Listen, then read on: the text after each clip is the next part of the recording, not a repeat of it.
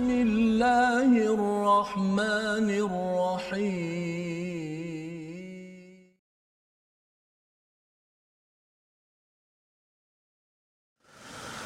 أعوذ بالله من الشيطان الرجيم. بسم الله الرحمن الرحيم. الحمد لله رب العالمين. الرحمن الرحيم. مالك يوم الدين. إياك نعبد وإياك نستعين. الصراط المستقيم. صراط الذين أنعمت عليهم غير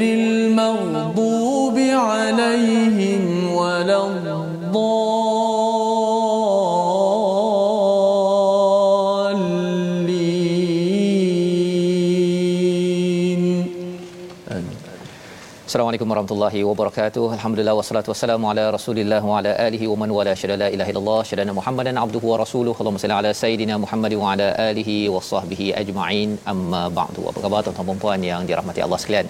Dengan penuh ceria pada pagi Jumaat yang penuh barakah ini kita memanjatkan kesyukuran pada Allah Subhanahu wa taala. Alhamdulillahilladzi anzala ala 'abdihil kitaba wa lam yaj'al lahu 'iwaja. Itulah ayat yang kita bacakan pada awal surah Al-Kahfi. Disunnahkan kita membacanya pada Jumaat. Untuk kita memuji Allah Allah turunkan kitab kepada hamba-Nya yang tidak ada bengkok dalamnya. Meluruskan cara berfikir kita meluruskan cara berperasaan kita ketika menghadapi lockdown pada waktu ini kita perlu luruskan pemikiran kita. Kita perlu luruskan perasaan kita untuk apa? Agar dipimpin lurus sampai ke syurga Allah Subhanahu Wa Taala. Orang yang nak ke syurga mesti menguruskan meluruskan dengan nilai daripada alkitab yang diturunkan oleh Allah Subhanahu Wa Taala. Pada hari ini kita bersyukur bersama dengan Ustaz Tirmizi Ali. Apa khabar Ustaz? Alhamdulillah baik alhamdulillah. Alhamdulillah ya pada pagi Jumaat penuh Betul. barakah ini. Mm-hmm. Hari ini Ustaz jadi khatib dulu nampaknya ya. Lepas habis ni terus jalan ya. Insya-Allah. Okay, masya-Allah. Jadi pada tuan-tuan kita jemput untuk kita mulakan dengan doa ringkas kita subhanakala ilma lana illa ma 'allamtana innaka antal alimul hakim rabbi zidni ilma dan jemput kepada tuan-tuan untuk share di Facebook untuk sama-sama kita beritahu pada kawan-kawan yang lain bahawa hari Jumaat jom kita baca Quran pada halaman 218 surah Yunus surah pada juz yang ke-11 pada hari ini. Mari kita lihat kepada ringkasan pada halaman 218 Bermula daripada ayat yang ke-79 kita akan melihat kepada bahagian yang kedua tentang kisah Nabi Musa bersama dengan Firaun. Apa kata Firaun yang menentang Nabi Musa dan apa kaitan dengan kita pada tahun 2021 ini ya sehingga ayat yang ke-82. Kemudian bahagian yang ketiga berimannya sekelompok zuriyah daripada Bani Israel kepada dakwah Nabi Musa alaihi salam ya ada yang beriman tetapi ramainya tidak percaya kepada apa yang dibawakan oleh Nabi Musa. Dan pada ayat 88 satu doa yang kita akan lihat iaitu sumpah serapah. Ya lebih kurang macam doa untuk uh, menghancurkan kepada musuh. Ini hanya kalau kita tengok pada Nabi Nuh semalam di ujarkan ketika di hujung dakwah sama juga ketika ketika bersama dengan Firaun ini ketika dah cakap elok-elok semuanya tak boleh pakai malah mereka menyerang menyerang menyerang lagi maka inilah yang diabadikan pada ayat 88 yang kita akan baca pada hari ini insya-Allah. Jadi mari sama-sama kita mulakan dengan ayat 79 hingga ayat 86 daripada halaman 218 bersama Ustaz Tirmizi Ali. Silakan Ustaz. Terima kasih kepada Ustaz. Fazrul. Penonton-penonton sahabat-sahabat Al-Quran. Alhamdulillah Wassalatu wassalamu ala rasulillah Wa ala alihi wa sahbihi wa mawala. Amma ba' Apa semua mudah-mudahan dalam keadaan sihat walafiat insya-Allah. Kita pada hari Jumaat sambil ayam memperbanyakkan selawat. Allahumma salli ala sayyidina Muhammad. Wa ala ali sayyidina Muhammad insyaallah nak teruskan uh, perbincangan kita My Quran Time. Okay, jadi kita sama-sama ya uh, kita ingin berselawat kepada kepada Nabi sallallahu alaihi wasallam dan apakah yang kita uh, ingin ya baca sebentar nanti ialah daripada ayat 79 hingga 86 ya iaitu ayat yang berkaitan dengan kisah Nabi Nabi Musa alaihi salam. Jadi mari sama-sama Ustaz. Baik insyaAllah kita terus baca pada ayat yang ke-79 hingga ayat 86. Eh, Moga-moga kita terus dipandu wahyu ilahi insyaAllah. أعوذ بالله من الشيطان الرجيم وقال فرعون ائتوني بكل ساحر عليم فلما جاء السحرة قال لهم موسى فلما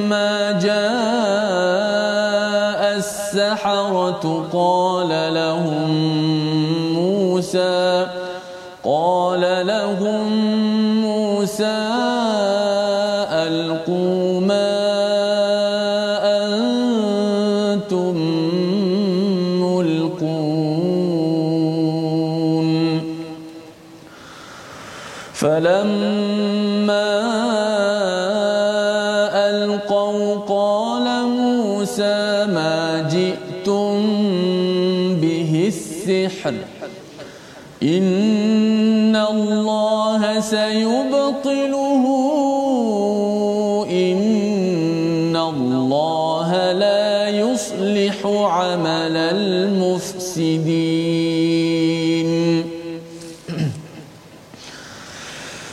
ويحق الله الحق بكلماته ولو كره المجرمون.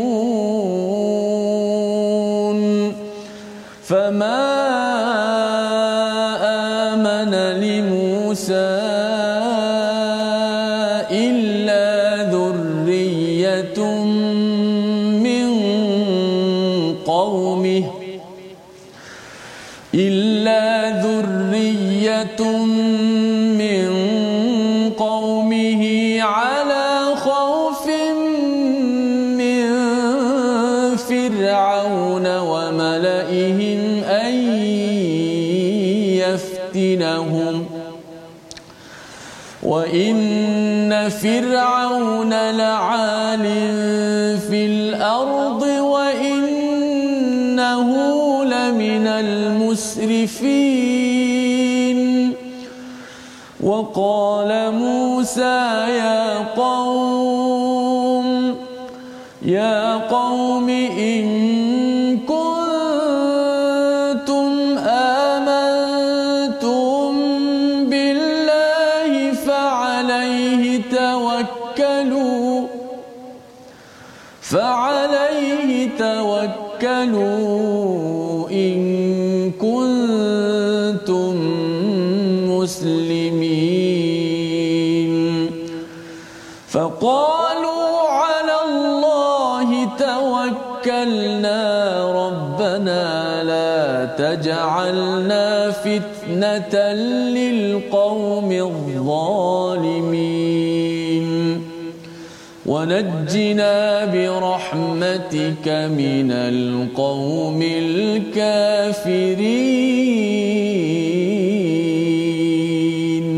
صدق الله Barakallahu lazim gitulah bacaan daripada ayat 79 hingga 86 untuk kita menyambung bahagian yang kedua daripada kisah Nabi Musa untuk kita ambil pelajaran ya. Kalau kita lihat pada surah Yunus ini adalah banyak berkaitan dengan dengan tauhid berkaitan dengan akhlak berkaitan dengan kisah kisah ini membawakan nilai-nilai yang perlu kita ambil perhatian.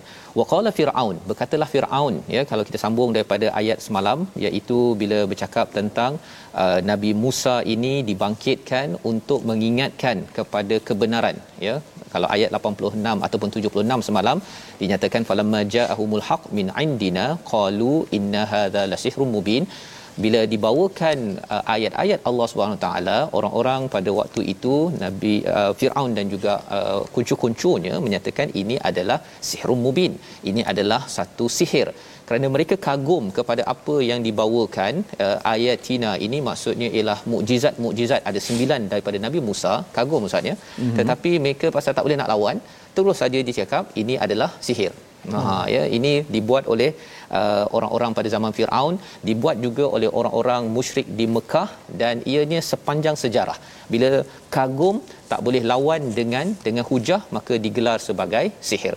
Maka pada ayat 79 ini kata Firaun kalau begini ya kalau beginilah dia ni sihir ni. Tolong panggil. Ya dia kata uh, Firaun nuktu ni bikulli sahirin alim iaitu panggillah tukang-tukang sihir yang bijaksana uh, datang. Ya jom kita tengok siapa yang boleh yang yang betul sebenarnya. Engkau ke? Engkau ni tukang sihir baru ke? Ataupun tukang sihir lama yang aku bagi duit okey yang aku uh, jadi manager kepada mereka. Jadi ini pada ayat 79 falamma ja'as saharatu. Ya bila datang ahli sihir itu kata nabi Musa sila lemparkan ma antum mulkun apa yang kamu hendak lemparkan. Jadi nabi Musa suruh mereka lemparkan dahulu kebautilan-kebautilan yang ada. Ha ya. Ini juga kaedah pada zaman nabi Muhammad uh, kerana apa? Kerana kebautilan-kebautilan pada waktu musyrik Mekah itu mereka sila datangkan. Bagi bagi bagi bagi. Pasal apa? Ini menandakan betapa confidentnya nabi Musa kepada pertolongan Allah betapa yakinnya Nabi Muhammad kepada Allah dan juga pada kita tuan-tuan. Bila kita ada al-Quran Quran ini seperti tongkat Nabi Musa ya yang boleh menelan segala ular-ular kecil sihir yang dibawakan. Itu kita kena yakin. Kita kena yakin. Sehingga kan Nabi Musa kata okey sila datangkan ya sila datangkan. Dan kemudian kegelapan-kegelapan itu dihancurkan oleh oleh ke kebenaran iaitu tongkat tongkat menjadi menjadi ular falamma alqau qala Musa majitum bihisir ya bila dah datang semua perkara ini kata Nabi Musa apa? Majitum apa yang kamu bawakan ini adalah as-sihr. Ini sihir. Sihir. Ya jadi kalau kita tengok dalam surah-surah lain cerita Nabi Musa ini terus tungkat menjadi ular. Tapi kalau dalam surah Yunus ini ustaz ya di uh, Nabi Musa bercakap. Nabi Musa bercakap. Yang tempat lain dia punya apa angle kameranya tengok ular besar terus telan. Itu aja hmm. tapi kali ini kamera beri perhatian kepada perkataan nabi nabi Musa. Masyaallah. Mengapa?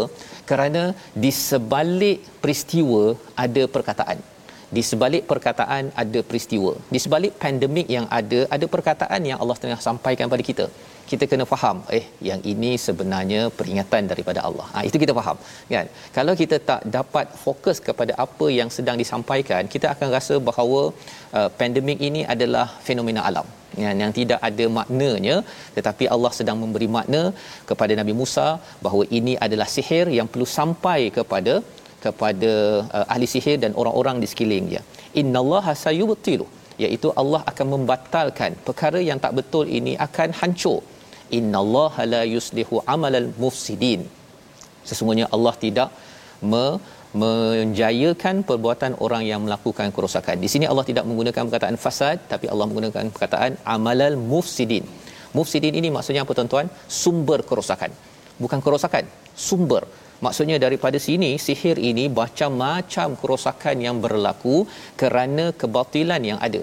Itu sebabnya kebatilan ini dalam hidup kita ini kena jaga-jaga dari segi cara kita berfikir, cara kita belajar, semua perkara itu sumbernya itu perlu jelas. Kalau sumber ni tidak jelas daripada al-Quran dan daripada sunnah, maka kesannya apa? Kita mungkin mengajar doa, tapi doa itu ada mas- bercampur-campur dengan perkara yang tidak jelas. Itu kita kena jaga-jaga.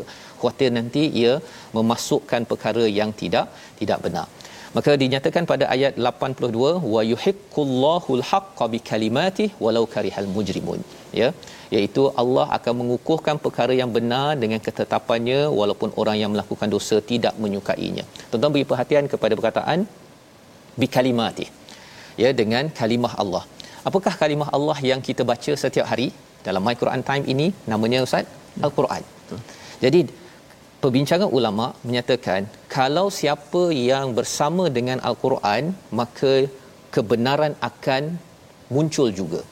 Nah, jadi maksudnya ialah bila kita selalu baca Quran, kita perjuangkan Al-Quran, dia seperti Nabi Musa memperjuangkan kebenaran dan akhirnya mukjizat itu akan push. Ha, kebenaran itu sehingga orang rasa fikir eh tak mungkin kot yang uh, ular ni yang tongkat jadi ular ini adalah sihir tak mungkin pasal dia boleh makan ular-ular lain. Kalau magic kalau sihir dia ular-ular itu dia tak boleh makan sesama sendiri. Dia boleh muncul begitu-begitu sahaja. Itu bagi orang yang berilmu menganalisis peristiwa pada waktu itu maka uh, Quran akan memenangkan walau dibenci oleh orang-orang yang berdosa. Mujrimun adalah pendosa. Yang kita bincang sebelum ini kalau orang tu membunuh orang tu menipu ini adalah mujrimun. Mujrimun dia tak suka misalnya pasal mujrimun dia tak suka kalau katakan orang tegur dia buat silap ataupun eh kamu kena buang rasuah ataupun kamu kena baiki keadaan. Dia tak suka. Pasal pada waktu ini mereka mendapat bahagian habuan daripada Firaun termasuklah kepada ahli-ahli sihir dan juga malak pemerintah ataupun orang yang influencer pada waktu pada waktu itu. Maka pada ayat 83 kita nak sambung lagi. Fama amana li Musa illa zurriyatun min qaumi. Oh ini adalah penerangan yang penting untuk kita faham tentang apakah hakikat iman. Ya katanya tidak beriman kepada Nabi Musa ini kecuali zuriyat min qaumihi iaitu sebilangan kecil daripada keturunan Bani Israel. Maksudnya Bani Israel itu ramai tapi yang uh, yang beriman pada waktu itu tak banyak. Mengapa? Satu malak tidak beriman ya uh, influencer ataupun uh, apa penasihat-penasihat Firaun tak beriman pasal apa? Pasal mereka dapat gaji. Jadi kalau mereka beriman pada uh, Nabi Musa, gaji habis. Pangkat habis. Itu satu. Tetapi di kalangan Bani Israel, uh, orang-orang tua Ustaz ya, mm-hmm. orang-orang tua dan juga ramai yang tidak mau beriman pasal kalau beriman nanti kena kejar dengan Firaun. Allah. Ya, itu istilahnya ala khaufim min fir'aun wa malaihim an yaftinahum dan mereka akan di dikejar akan disiksa.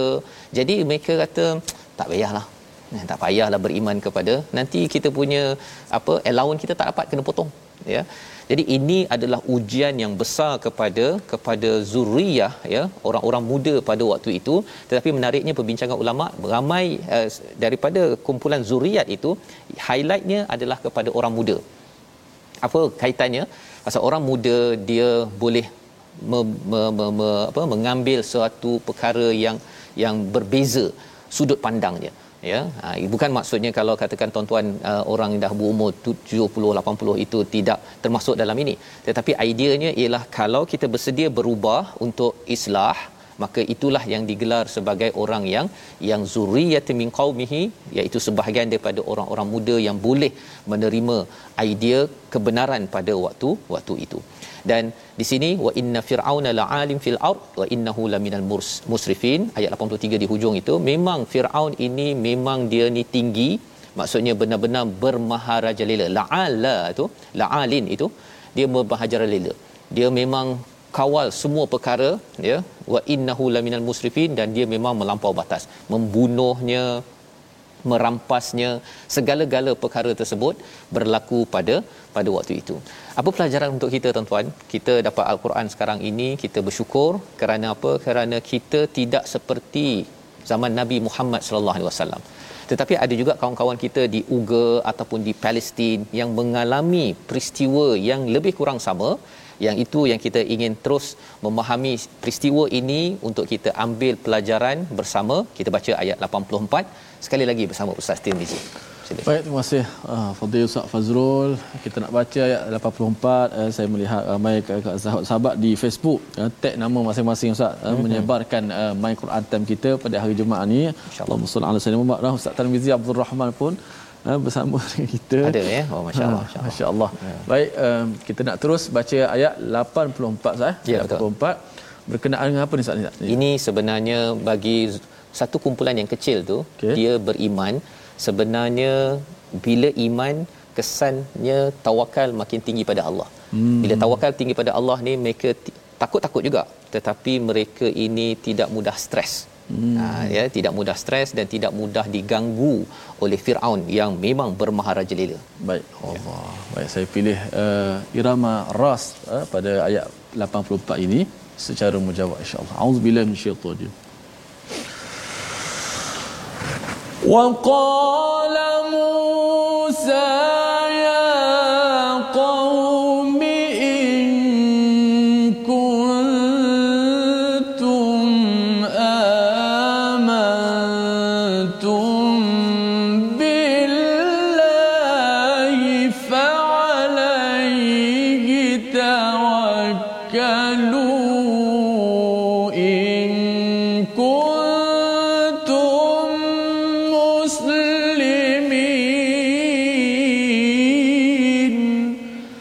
Allah.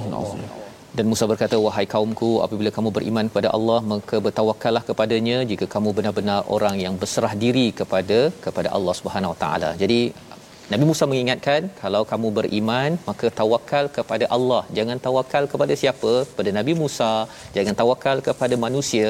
Jangan tawakal kepada Firaun kerana Firaun memang bermahar jelila dan kalau katakan kamu tawakal pada dia nanti kamu rasakan bahawa rezeki daripada dia segala-galanya daripada dia kamu akan takut untuk kembali beriman kepada kepada Allah Subhanahu Wa Taala.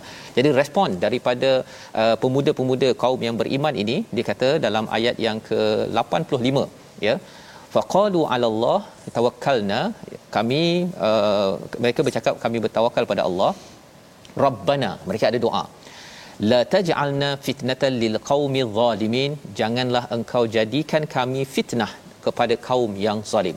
Apa maksudnya doa ini? Doa ini kita pun kena baca sama-sama tuan-tuan ya. Banyak kamu baca. Kerana apa? Dalam ayat ini dalam doa ini mereka bertawakal. Alallahi tawakkalna kami bertawakal. Selepas tawakal diikuti dengan doa. Ha itu antara adab dalam kita kita berdoa ustaz ya. Kita tawakal bergantung hanya pada Allah dan kemudian berdoa ya tuan-tuan nak ambil vaksin contohnya kan? Tawakal kepada Allah dan berdoa ya Allah jadikanlah keselamatan pada vaksin yang ustaz dah ambil.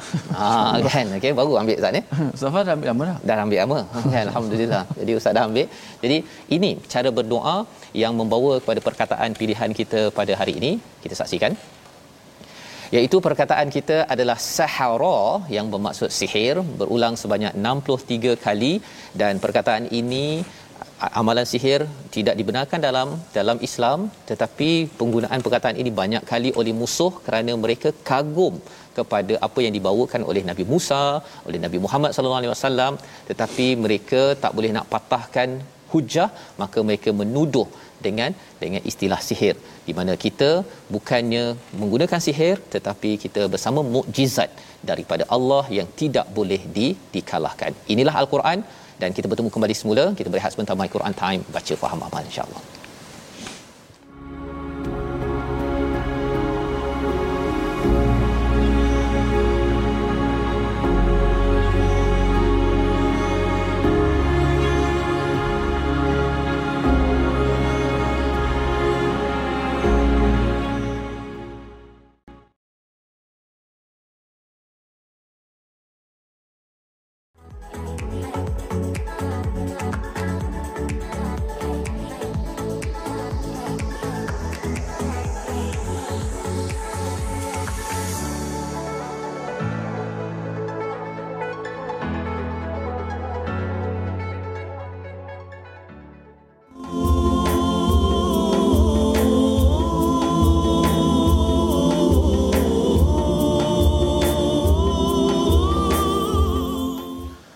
Sallu ala nabiyil adnan. Jom sama-sama kita berselawat. Allahumma salli ala Muhammad wa ala ali Muhammad. Terima kasih kepada semua penonton-penonton, sahabat-sahabat Al-Quran kerana sentiasa istiqamah dalam My Quran Time baca faham amal. Tadi ada uh, komen saya terlihat tadi daripada Nur Hayati Muhammad bersyukur dapat Al-Quran katanya.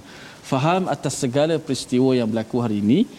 Semua ujian ada hikmah iaitu untuk kita kembali kepada Allah Subhanahu Wa Taala. Moga-moga menjadi kata-kata semangat kepada kita semua, eh, sahabat-sahabat Al-Quran yang sentiasa memberi komentar, yang sentiasa membuat nota, yang sentiasa memberi kata-kata semangat doa.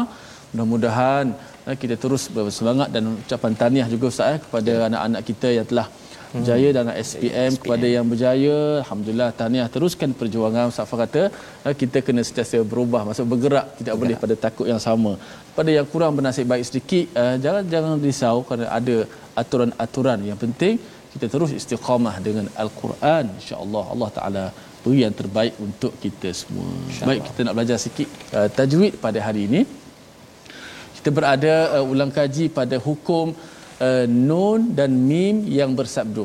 Nun musyaddadah dan juga mim musyaddadah. Nun dan mim bersabdu. Yang mana hukum nun dan mim yang bersabdu ni ataupun tasydid bila kita jumpa saja nun dan mim yang ada tasydid di atasnya kita kena membacanya secara uh, gunnah dan gunnah ini adalah gunnah yang yang sempurna eh? nun mat, nun yang ada sabdu inna lamma contoh ha, caranya kita panjangkan sedikit gunnah itu ha, sekira-kiranya dua harakat dan juga uh, mengikut tempo kadar kelajuan bacaan kita. Kalau kita baca laju tu kiraan tu agak lajulah. Ha, kalau kita baca dalam keadaan lambat maka kiraan tu dia lambat sedikit. Ha, mengikut apa nama ni uh, tempo ataupun kadar kelajuan bacaan kita. Kita lihat contoh. Dalam ayat yang kita baca sebentar tadi ada beberapa tempat hukum nun dan juga mim yang bersabdu. Pertama sekali pada ayat yang ke-80. Falamma jaa as-saharatu falamma jaa contoh uh, mim itu di di dirunahkan dan dipanjangkan runahnya kemudian contoh yang kedua uh, pada slide seterusnya ayat yang ke-81 alqaw qala musa falamma alqaw qala musa uh, mim yang bersabdu. Kemudian contoh pada ayat 81 ayat yang sama juga. Selepas tu ada innallah nun yang bersabdu ataupun bertasydid nun musyaddadah. Maka kita kena bacanya dengan dengung dengan kadar dua harakat. Inna Allah innallaha inna kemudian pada ayat yang 81 juga di hujung itu inna la yuslihu amalal mufsidin. Inna jangan kita baca inna la inna Allah ha, mana kita tidak mencukupkan kadar uh, gunnah itu. Ha, walaupun kita baca dalam keadaan laju katakan kita nak baca dengan hadar dengan tingkatan yang paling cepat ha, pun kita kena jaga gunnah.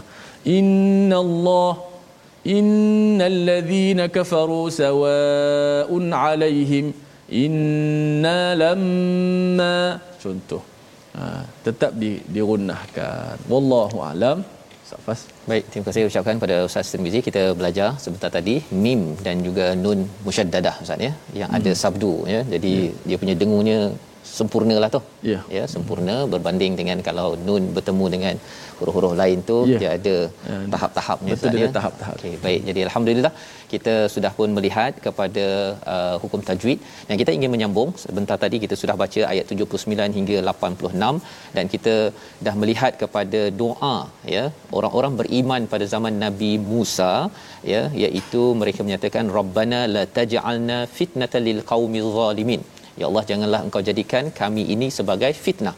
Kita kena faham tuan-tuan ya. Bila di atas muka bumi ini orang-orang yang zalim mereka ini diuji dengan apa? Mereka akan membuat lebih banyak kerosakan. Orang yang zalim akan melakukan lebih banyak kezaliman. Jadi ketika mereka buat kezaliman itu siapakah targetnya? Targetnya itu ya, uh, fitnahnya itu uh, fitnah itu maksudnya apa? Menjadi mangsa. Uh, mangsanya siapa? Iaitu sama ada orang beriman ataupun orang yang tidak beriman Ha, orang tak beriman pun kena juga uji.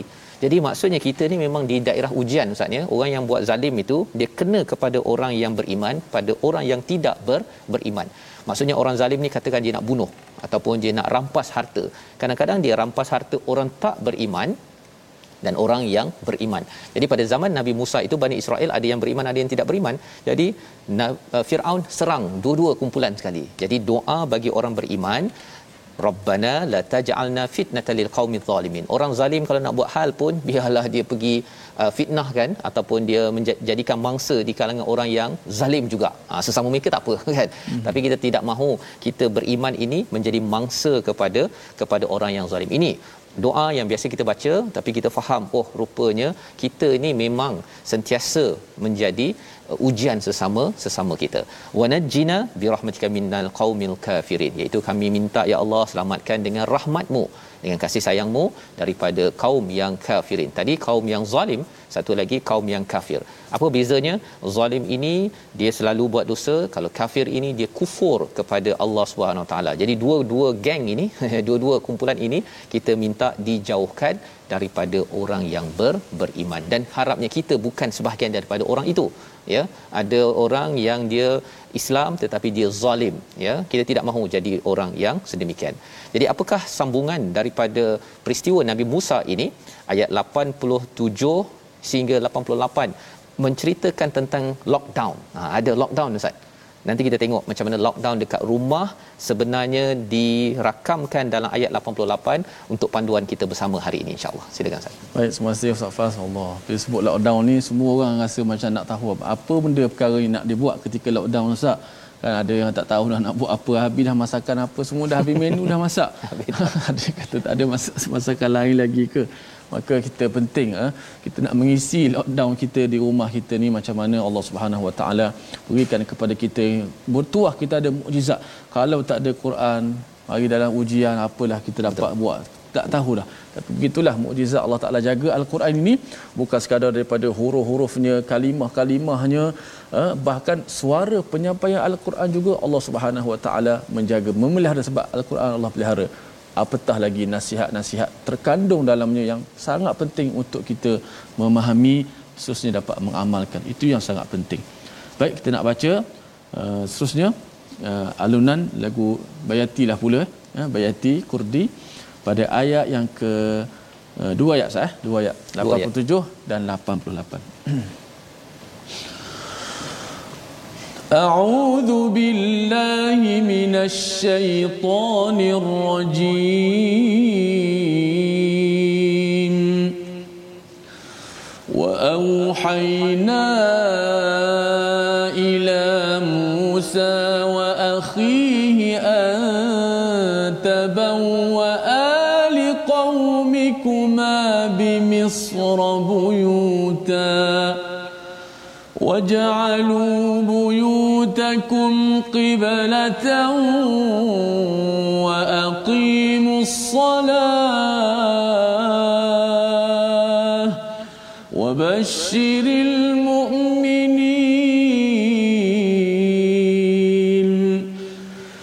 وقال موسى ربنا إنك آتيت فرعون ربنا إنك آتيت فرعون وملأه زينة وأموالا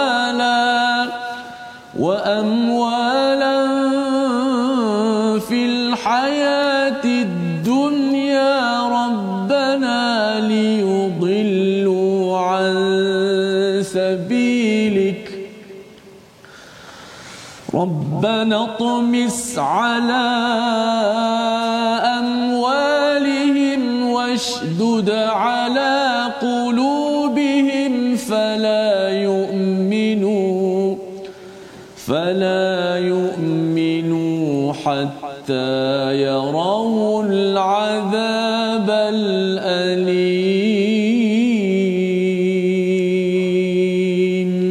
صدق الله.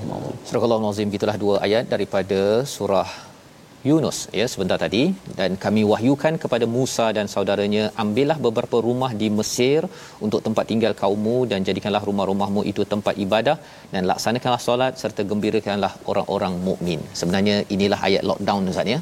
Okey. Mereka ini sebenarnya apa yang berlaku tuan-tuan ya?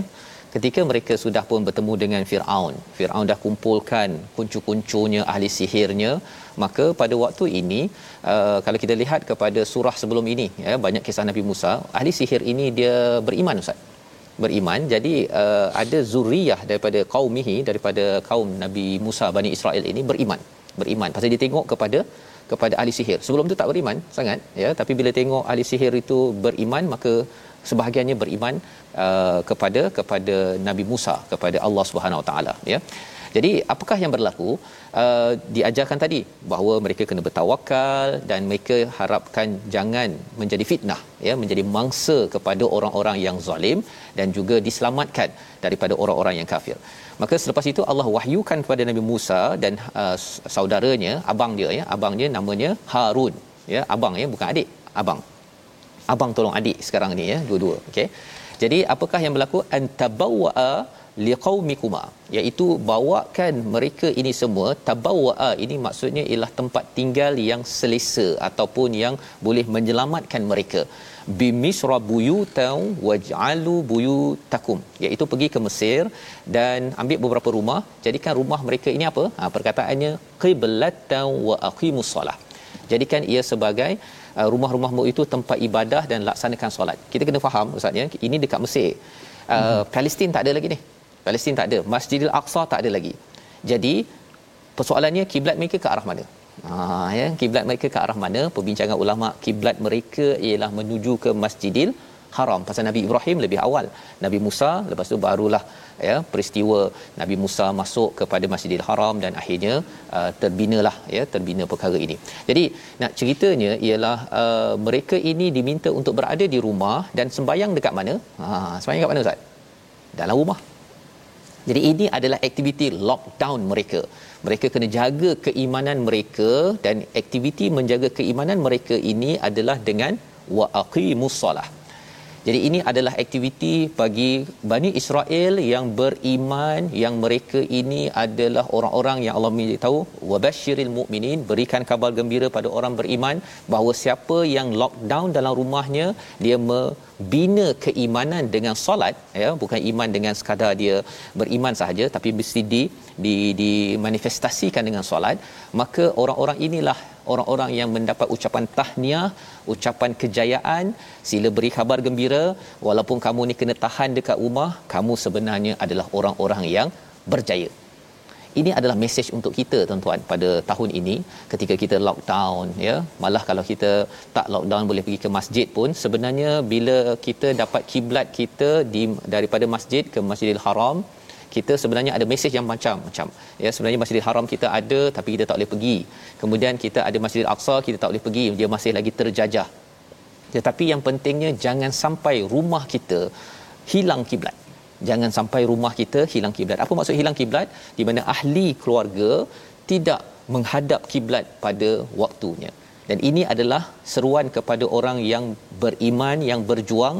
Kalau nak berjuang tanda perjuangan itu ialah apa anak-anak muda zuriah yang beriman ini walaupun sedikit tapi perjuangan mereka ini di di dilambangkan oleh aktiviti mereka menjaga kiblat ketika lockdown di dalam rumah mereka.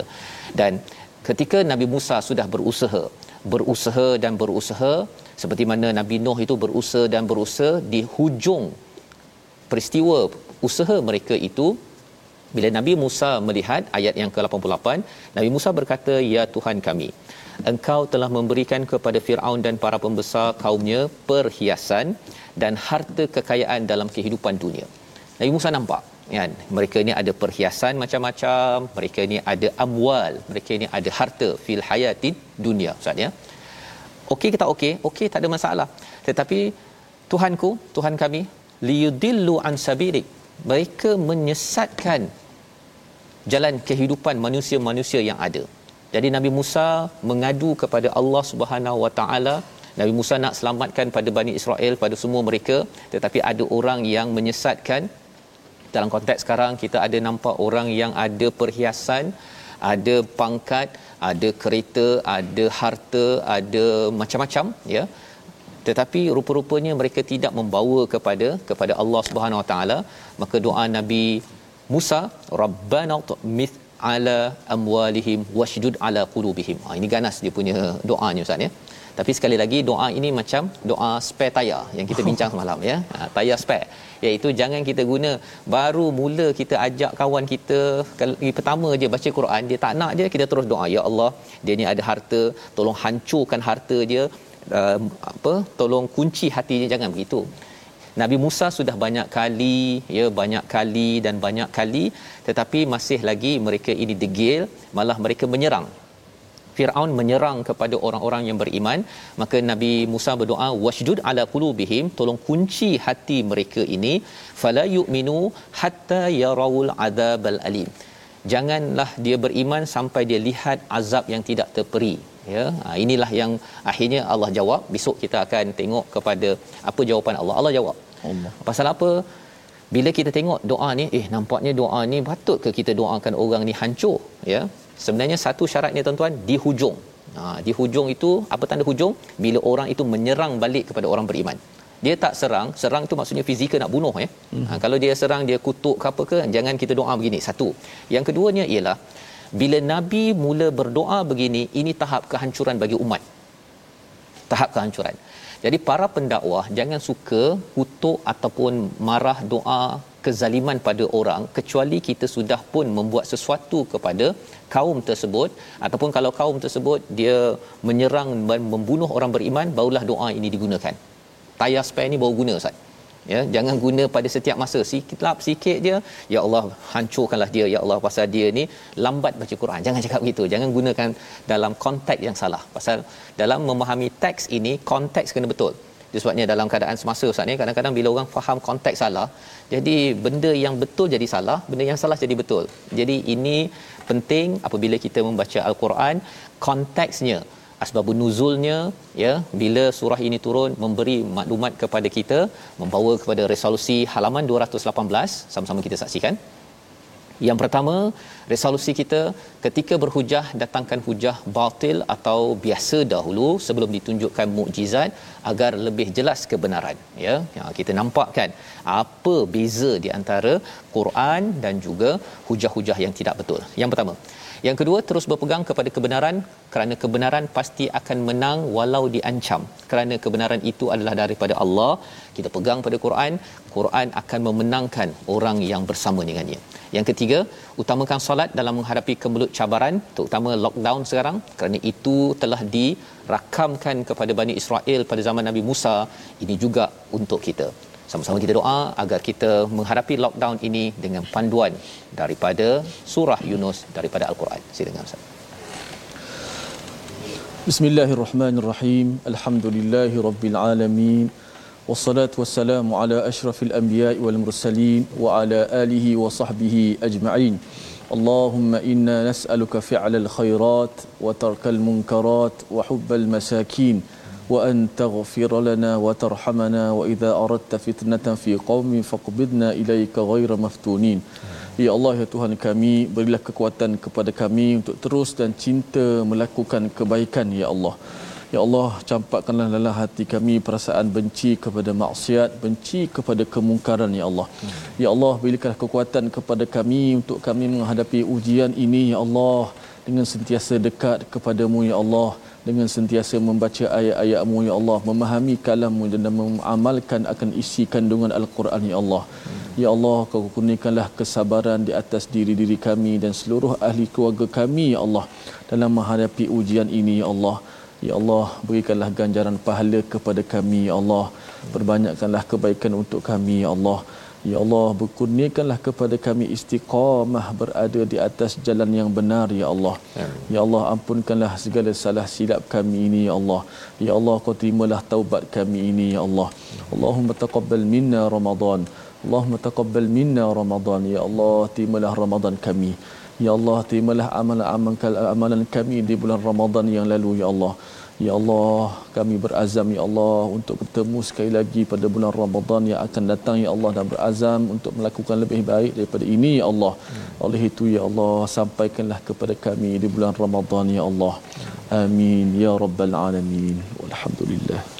Amin ya rabbal alamin. Moga-moga Allah mengabulkan doa kita, tuan-tuan sekalian, agar Allah selamatkan kita sebagaimana Allah selamatkan Bani Israel itu ketika lockdown mereka penuhkan dengan solat inilah yang kita ingin sebarkan dalam tabung gerakan al-Quran.